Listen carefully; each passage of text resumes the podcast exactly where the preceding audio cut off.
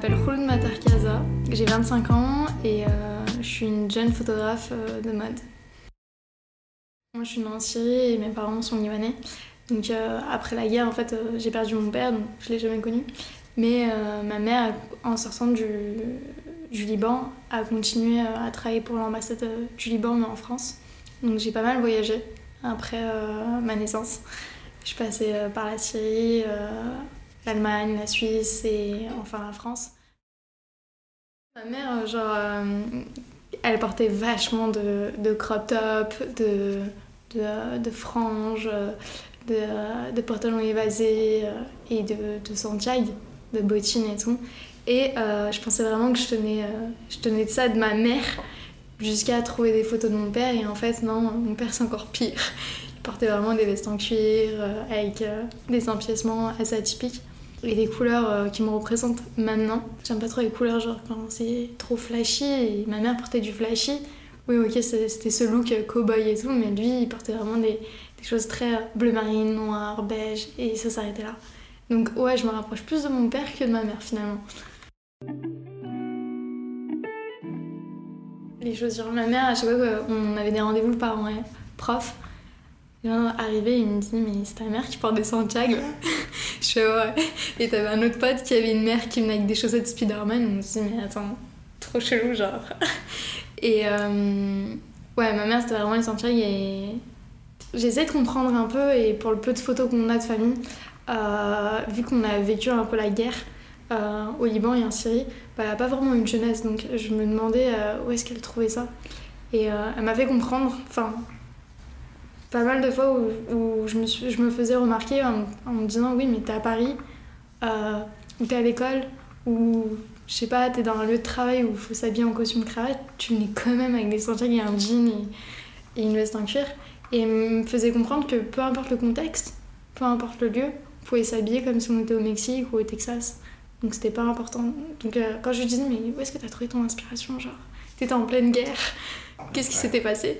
Et il me dit bah J'adore le Mexique, j'adore le Texas, donc euh, peu importe. Je voulais m'habiller comme un garçon. J'enviais les garçons, je me disais mais pourquoi moi j'ai pas le droit de m'habiller comme un garçon? Et eux aussi. Pour le coup j'avais de la chance, ma mère me laissait m'habiller comme un garçon, mais ça a mis du temps. Et quand je lui disais ouais je veux m'habiller comme un garçon, elle voyait un peu les garçons avec qui je traînais. C'était vraiment sur les Lacoste, euh, jeans, euh, c'était un peu rare les jeans chez eux. Et ils avaient des Air Max aux pieds et c'est vraiment que je voulais m'habiller comme eux. Donc elle avait un peu peur que je m'éloigne un peu de son style à elle et que j'oublie un peu euh, genre euh, ce que mes parents portaient et euh, je dénigrais un peu ça. Et finalement non, en fait je portais des polos Lacoste mais je mettais des jeans et des Santiago. ok c'était des Santiago mais un peu bas de gamme, j'avais droit de les abîmer. Et puis quand je me suis mise au sport, je faisais du taekwondo, du foot et du tennis. Par exemple au tennis, on avait tous des Stan Smith. Bah, ma mère cherchait toujours un moyen de, me trouver des Stan Smith avec euh, des bandantins, euh, des une Stan Smith assez euh, étrange qui vivait dans le temps aussi, qu'elle avait repéré quand elle, elle était jeune. Et elle les cherchait sur le bon coin, par exemple, sur eBay, des choses comme ça, ou elle les troquait en fripe. Et elle disait, ouais, hmm, ok, tu, tu veux porter des baskets, des tennis, bah je vais trouver une belle paire de tennis de mon époque. Donc en fait, euh, j'étais un peu sa poupée et euh, m'habillait comme elle, elle s'habillait avant.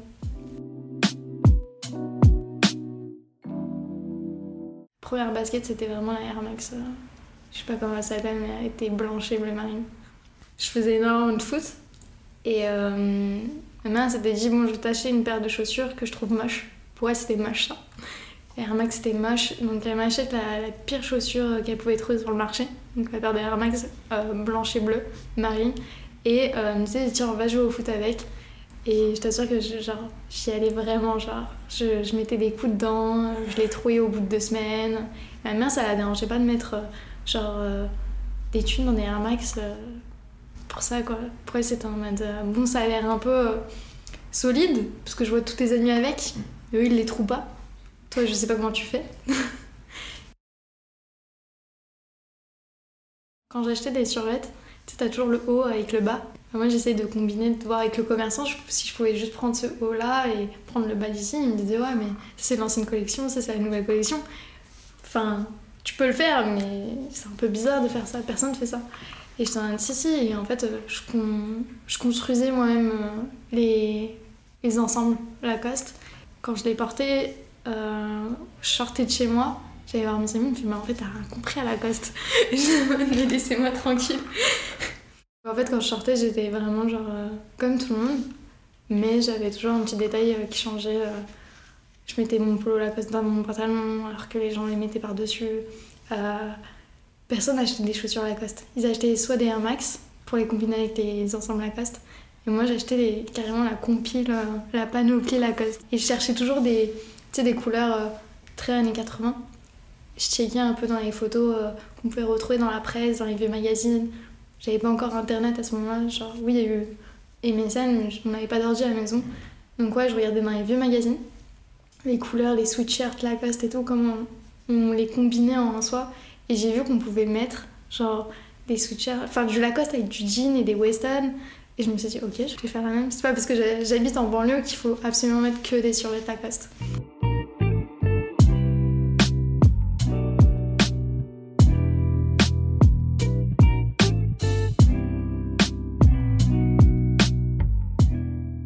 Fait, j'adore les uniformes. Et euh, quand, je, sortais du taekwondo, bah, j'avais mes cours de taekwondo euh, deux fois dans la semaine. Et si c'était pas le jour euh, du taekwondo, bah, j'avais envie de porter ce putain de pantalon blanc qui était vachement rigide dehors. Ma mère me disait, mais ça va pas, c'est pour le taekwondo. Ma mère, en vrai, elle acceptait un peu mes looks, mais à moitié. Elle disait, mais arrête, c'est pour les médecins. Ah, mais ça, c'est pour les plombiers. Tu peux pas sortir comme ça. Et je fais, non, t'acceptes que je m'habille comme un cow-boy, alors qu'on n'est pas au Texas, dans le désert. Mais ça, j'ai pas droit. je pouvais prendre des métiers, par exemple, euh, tu sais, des, uniformes de métier, et je les portais comme si c'était normal. Genre, euh, bah maintenant, ça s'est démocratisé, par exemple, les bleus de travail. Maintenant, tout le monde en porte.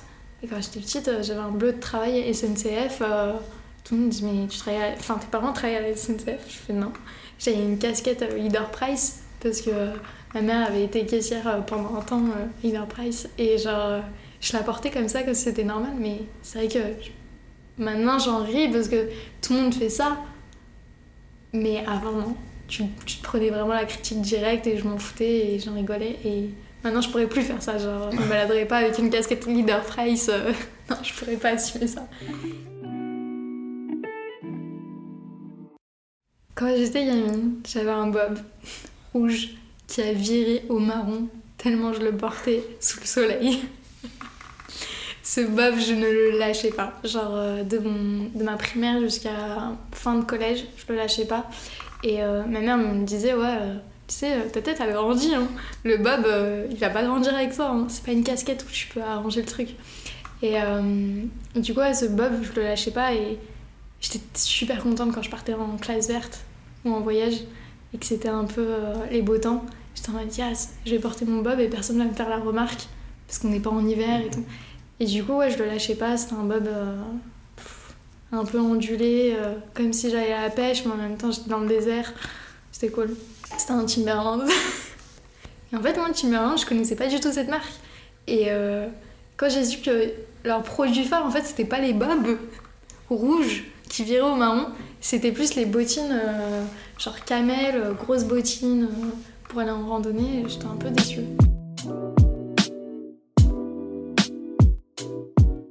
Je sais que genre euh, je faisais un peu tâche dans mon groupe d'amis. Je faisais un peu tâche parce que je m'habillais pas comme eux. Et euh, j'ai intimidé. Euh, au début, je pensais, enfin, je comprenais pas pourquoi les gens s'approchaient pas de moi. Et je me disais peut-être qu'ils ont juste pas envie de discuter avec moi ou je les attire pas du tout amicalement. Mais en fait, fin de lycée, justement, y a eu, quand on a eu notre bac, il y a eu pas mal de gens qui me disaient Ah, t'as eu ton bac des gens qui m'avaient jamais parlé. Et c'est vrai que les gens allaient voir mes amis, ils me disaient Mais adore son look et tout. Et mes amis me disaient, mais pourquoi vous n'allez pas la voir? Et lui dites pas Et j'étais en mode, en fait, c'est intimidant. Je suis mais de quoi il est intimidant? Et ils me disaient, oui, bah ton look, t'es pas comme nous, tu fais un peu. Tu fais pas tâche, mais tu, sors un peu du lot et on comprend pas comment tu peux être ami avec tel genre de personne. C'est pas une question de style en fait, c'est plus la personnalité. Et les vêtements, on s'en fout, c'est chacun son truc. Mais euh, ouais, je suis vraiment passée sur euh, deux types de looks. C'est vraiment du style cowboy à un style vraiment sportswear. Et je mélangeais un peu les deux des fois et ça passait.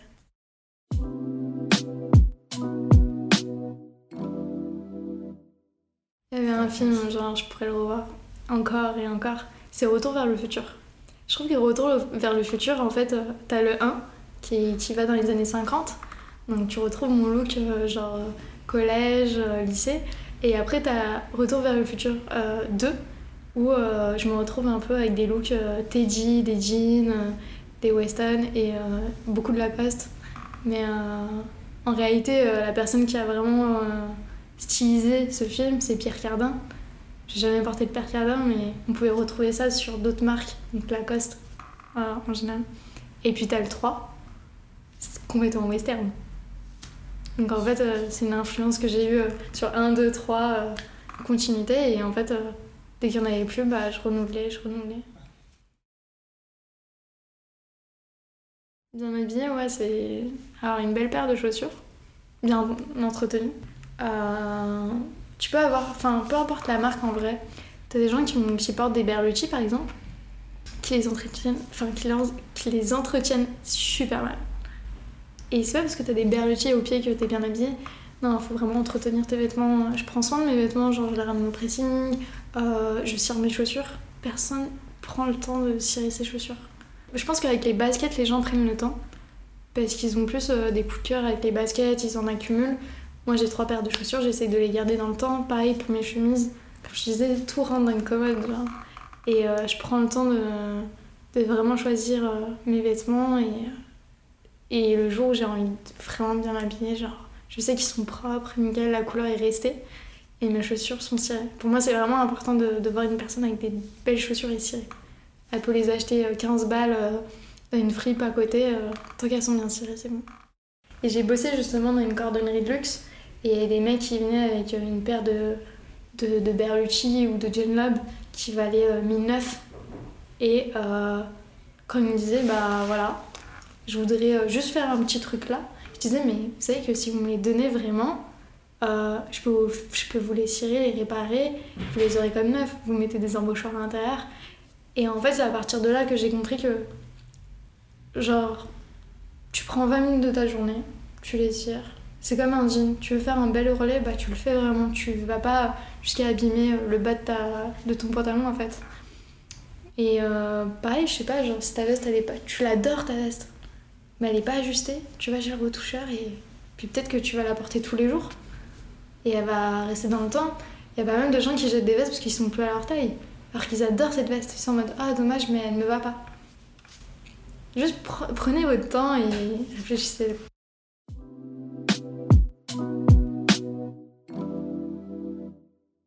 J'avais un jean blanc, euh, je l'avais acheté euh, chez L'Oréal, je connaissais pas cette marque.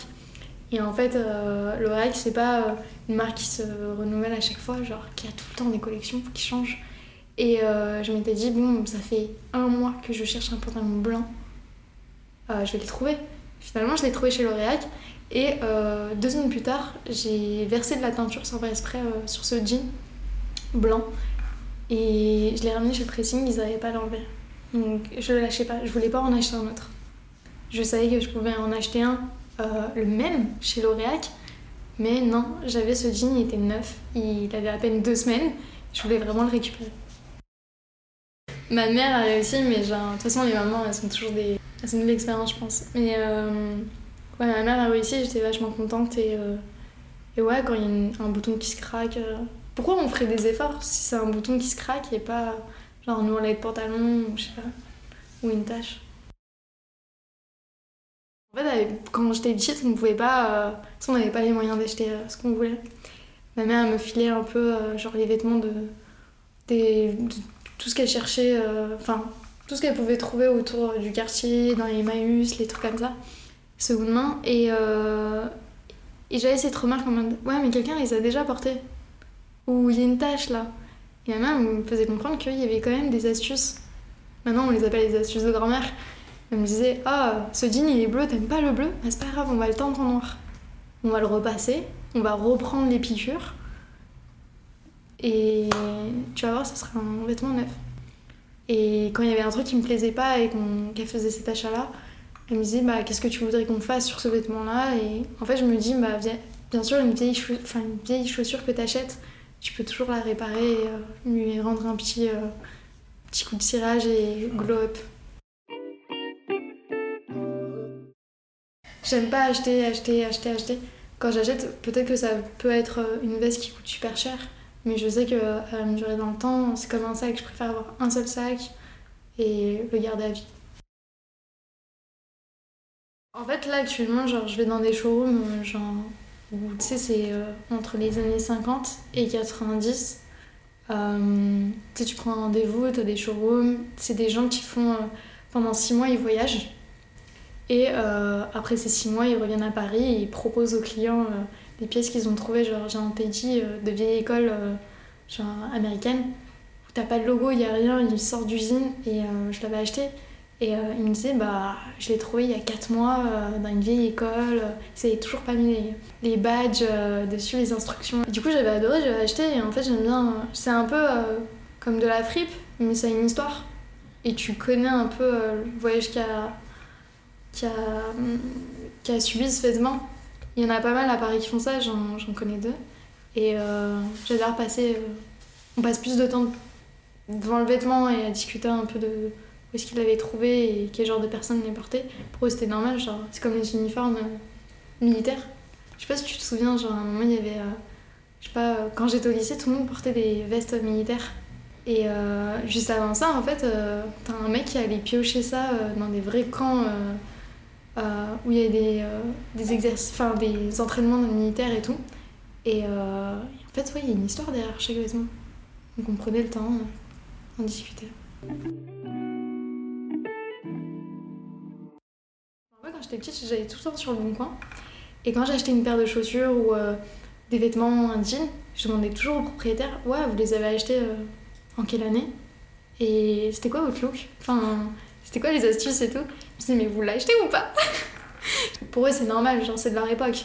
Moi, euh, je veux absolument connaître l'histoire du truc. Du vêtement, du produit, combien de fois il l'a lavé, parce qu'il a l'air hyper neuf. Est-ce qu'il les entretenait, ses chaussures Je sais pas. Premier achat. Tu vois les sacs de sport bicolores et ouais, en longueur, voilà, c'est ça, en nylon, et il était bicolore. Et en fait, euh, à ce moment-là, il y avait Ben Simon, tu sais, les chaussures Ben Simon.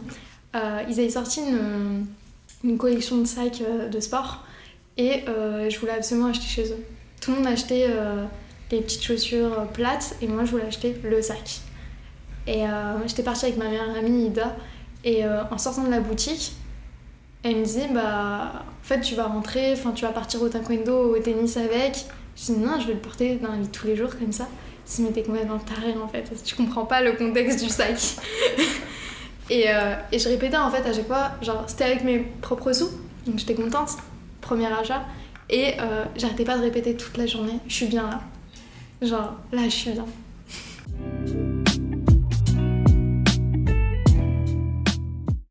J'adore l'histoire de Paco Rabanne. Et euh, c'est un peu, euh, comme je te dis, genre, il faut un contexte pour porter quelque chose. Paco Rabanne, ils font des armures. Ouais, ils font des armures. En fait, c'est du métal. Maintenant, on appelle ça des mèches. Et en fait, ils font des robes euh, complètement en métal, en mèche, quoi. Et c'est des choses que tu ne peux pas porter dans la vie de tous les jours. Et ils font des collections entières de ça. Et ça se vend mais je voudrais, genre, moins une fois croiser quelqu'un avec du Paco Rabanne. Euh, pour le moment, j'ai pas encore les moyens de porter ça, mais genre. franchement, je trouve que c'est cool. Genre, pendant des années et des années, depuis le début, euh, il fait que des mèches, des vêtements en mèche. Et il a jamais, il s'est jamais dit, ah merde, il y a personne qui porte ça, je vais peut-être changer, peut-être repasser au textile. Non. non, non, il a continué à faire de la mèche et un peu de textile à côté, mais. Euh, Genre, c'est comme là, actuellement, Balenciaga commence à faire des armures de, de, de guerriers. C'est là où tu dis, mais qui va porter euh, une armure dans la vie de tous les jours? Moi, je serais capable, mais juste, euh, faut le budget, quoi. je kifferais absolument, euh, genre, vraiment me looker tous les jours comme ça. Et après, t'as as, as, des différentes marques. Hein. J'adore les marques où c'est assez différent. Par exemple, c'est genre, c'est du plissé, c'est de l'origami. Au début, tout le monde se foutait de sa gueule, genre en mode mais qui va porter ça Le vêtement, tu peux le plier, tu peux le mettre dans ta poche. et, et j'avoue que maintenant, ça s'est démocratisé. Je pense que en 2021, genre, les gens commencent plus à trouver qu'est-ce qui est atypique et je veux sortir de l'ordinaire. Donc j'ai cherché la pièce la plus folle et la porter. Mais euh, non, faut se sentir bien dedans et euh, pas la porter juste parce qu'elle est atypique. Non. C'est un vêtement en soi, faut le, enfin, faut le trouver normal, je pense.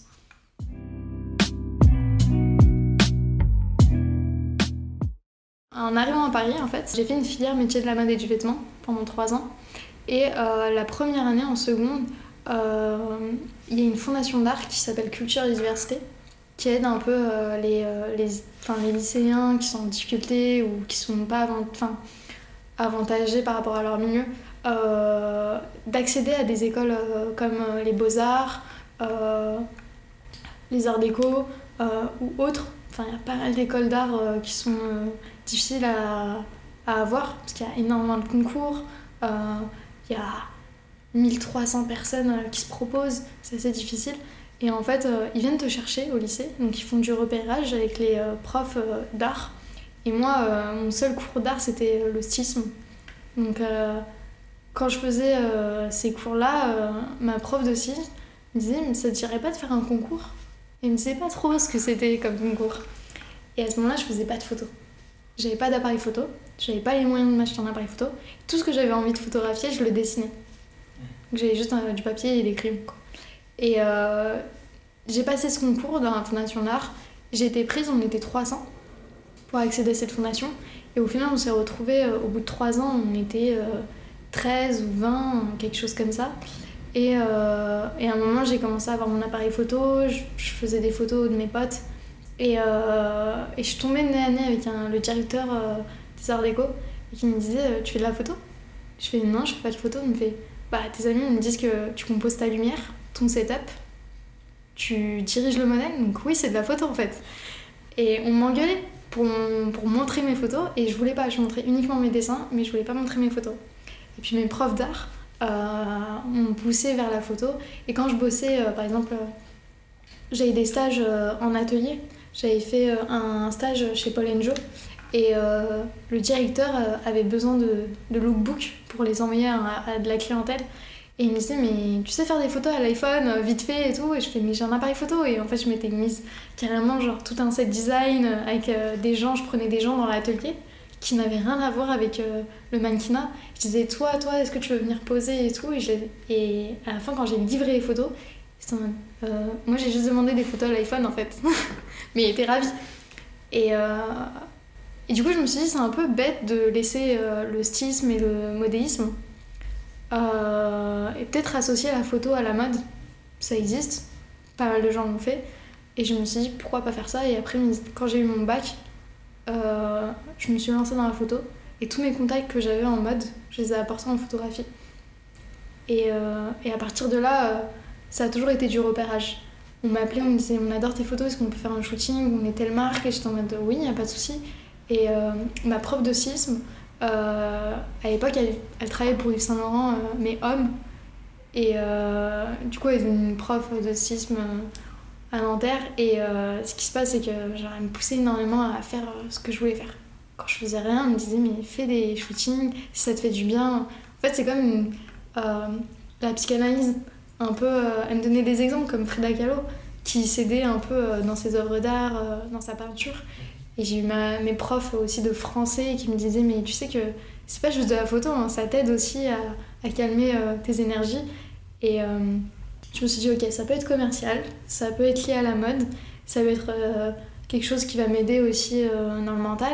Donc pourquoi pas tout mélanger et en faire un métier seule peur que j'ai actuellement, c'est de perdre mon imagination. Et, et ce que j'avais quand j'étais petite, euh, j'adorais. Genre, j'étais dans ma bulle, j'étais toute seule. Et j'observais euh, et je me disais, ok, il y a plein de scénarios à faire. Genre, je pensais vraiment que j'allais être réelle euh, plus tard. Finalement, j'ai fait de la photo. Mais ouais, j'étais très observatrice et tout ce que j'ai pu voir dans, dans ma vie, j'ai pas eu une enfance, j'ai pas eu une vraie enfance, on va dire, par rapport à tout ce qui était arrivé avec le Liban et la Syrie. Mais j'ai commencé à vivre à l'âge de 17 ans. Et à l'âge de 17 ans, j'ai voulu illustrer tout ce qui s'était passé, tout ce que j'ai pu voir, même des, des moments joyeux à l'école entre camarades. J'avais besoin de l'illustrer à travers mes photos. Donc oui, il y a un modèle, il y a un mannequin, il y a un styliste, il y a un set designer. Mais en fait, ce qu'ils savent pas, en réalité, c'est que j'illustre absolument tout ce que j'ai pu voir. Parce que ma vie m'inspire, ce que j'ai vu m'inspire, et j'ai envie de le retranscrire euh, sur mes photos. Quand je demande aux. Je sais pas, j'ai fait une série par exemple récemment euh, sur. Euh, sur. Ah, je peux pas en parler en fait. en gros, j'essaye de scénariser toutes mes photos avec tout ce que j'ai vécu, même des relations d'amour, amoureuses. j'essaie de les illustrer. Euh, j'ai besoin de. Bah, c'est comme un réal qui a besoin d'un acteur pour euh, raconter une histoire. Parce que le réal peut pas tout faire, il peut pas se mettre devant la caméra. Il y en a qui le font très bien. Et il y en a qui ont besoin d'acteurs et d'une équipe. Et en fait, c'est ce que je fais sur mes photos aussi. Si par exemple je fais un portrait, c'est moi qui va choisir euh, l'expression du modèle. Et peut-être que je vais illustrer un moment de ma vie qui était un peu triste, mais sur le shooting qui est très très mode, très fashion je peux, euh, je peux intégrer mon histoire dedans sans qu'on le sache. Et j'en parle pas. Justement, j'en parle pas et à la fin, vu que c'est, c'est tellement fort en moi qu'on le voit en photo et au final, euh, tout le monde arrive à décrire un peu ma photo en mode Oh là là, mais c'est pas. Enfin, d'où c'est venu tout ça? Et je suis en mode Je sais pas. Genre, c'est le modèle, c'est pas moi. Je mets la photo sur le modèle. Bravo le modèle et c'est tout.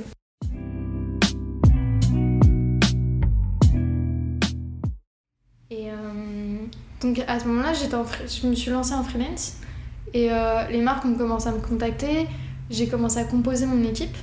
Et euh, quand je trouve un make-up artist, bah, j'ai envie de le garder parce que peut-être je m'attache un peu à la personne mais aussi son travail.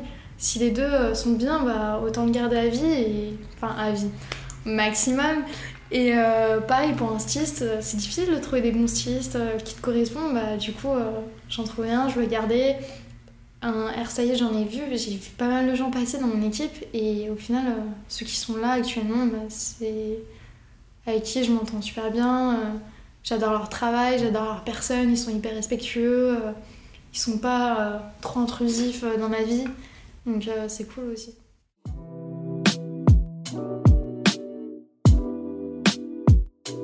Bah, je suis jamais contente de mes photos en soi. un peu perfectionniste dans, sur mes photos. Des fois, je peux passer des, des, des heures et des heures à, préparer ce shooting-là. Mon plus gros shooting euh, en prépa, c'était un an. Et je l'ai réalisé au mois de mars de cette année. Donc quand il y avait le Covid, je l'ai préparé et au mois de mars, on a eu l'occasion de faire ça en une journée. Pendant un an, je l'ai préparé. Je des financements, j'en ai pas trouvé. Et euh, ce shooting m'a coûté 250 euh, euros. Donc euh, pour ce qui est sorti, c'est franchement, j'ai envie de dire chapeau à tout le monde, à toute l'équipe. Ils étaient là en mode, euh, ils avaient rien en retour en vrai. Ils étaient juste là parce qu'ils me faisaient confiance sur les photos qui allaient sortir. Et, euh, et là actuellement, bah, j'ai envie de faire ça. J'ai plus trop envie de bosser avec des personnes qui ont des idées trop commerciales parce que ça marche, c'est du marketing. non, j'ai envie d'être euh, comme euh, ces fameux photographes qui ont été connus par rapport à leur projet perso et ensuite c'est devenu des commandes. En mode ce que vous faites là, on veut juste mettre notre marque dessus et c'est tout. Mais sinon vous, êtes, vous avez carte blanche. Ça j'adorais, tu vois. Des fois quand je veux tester une photo, des lumières ou de la vidéo, euh, de la réalisation, je prends des gens de, mon entourage qui m'inspirent et euh, ce qui marrant, c'est que vu que j'aime pas trop leur look, je leur donne mes propres vêtements et je leur dis tu vas t'habiller comme moi. Et j'appelle ça un peu de l'autoportrait. Même si c'est pas moi qui est en face de la caméra, il y a juste mes vêtements. Je pense qu'il y a quand même un fantôme de moi qui, qui a travers cette, cette photo-là. Des fois, je peux prendre euh, Adam, qui est mon petit cousin et qui va grandir, fois, j'ai dit, bah tiens, prends mes Santiago, euh, tu fais. T'as pas encore grandi des pieds, donc ça va, tu peux porter du 37. Et euh, tiens, prends mes Santiago, mon jean et ma veste, et tu te mets comme ça, et tu prends mon attitude à moi. Et en fait, c'est un peu comme faire un autoportrait, tu vois.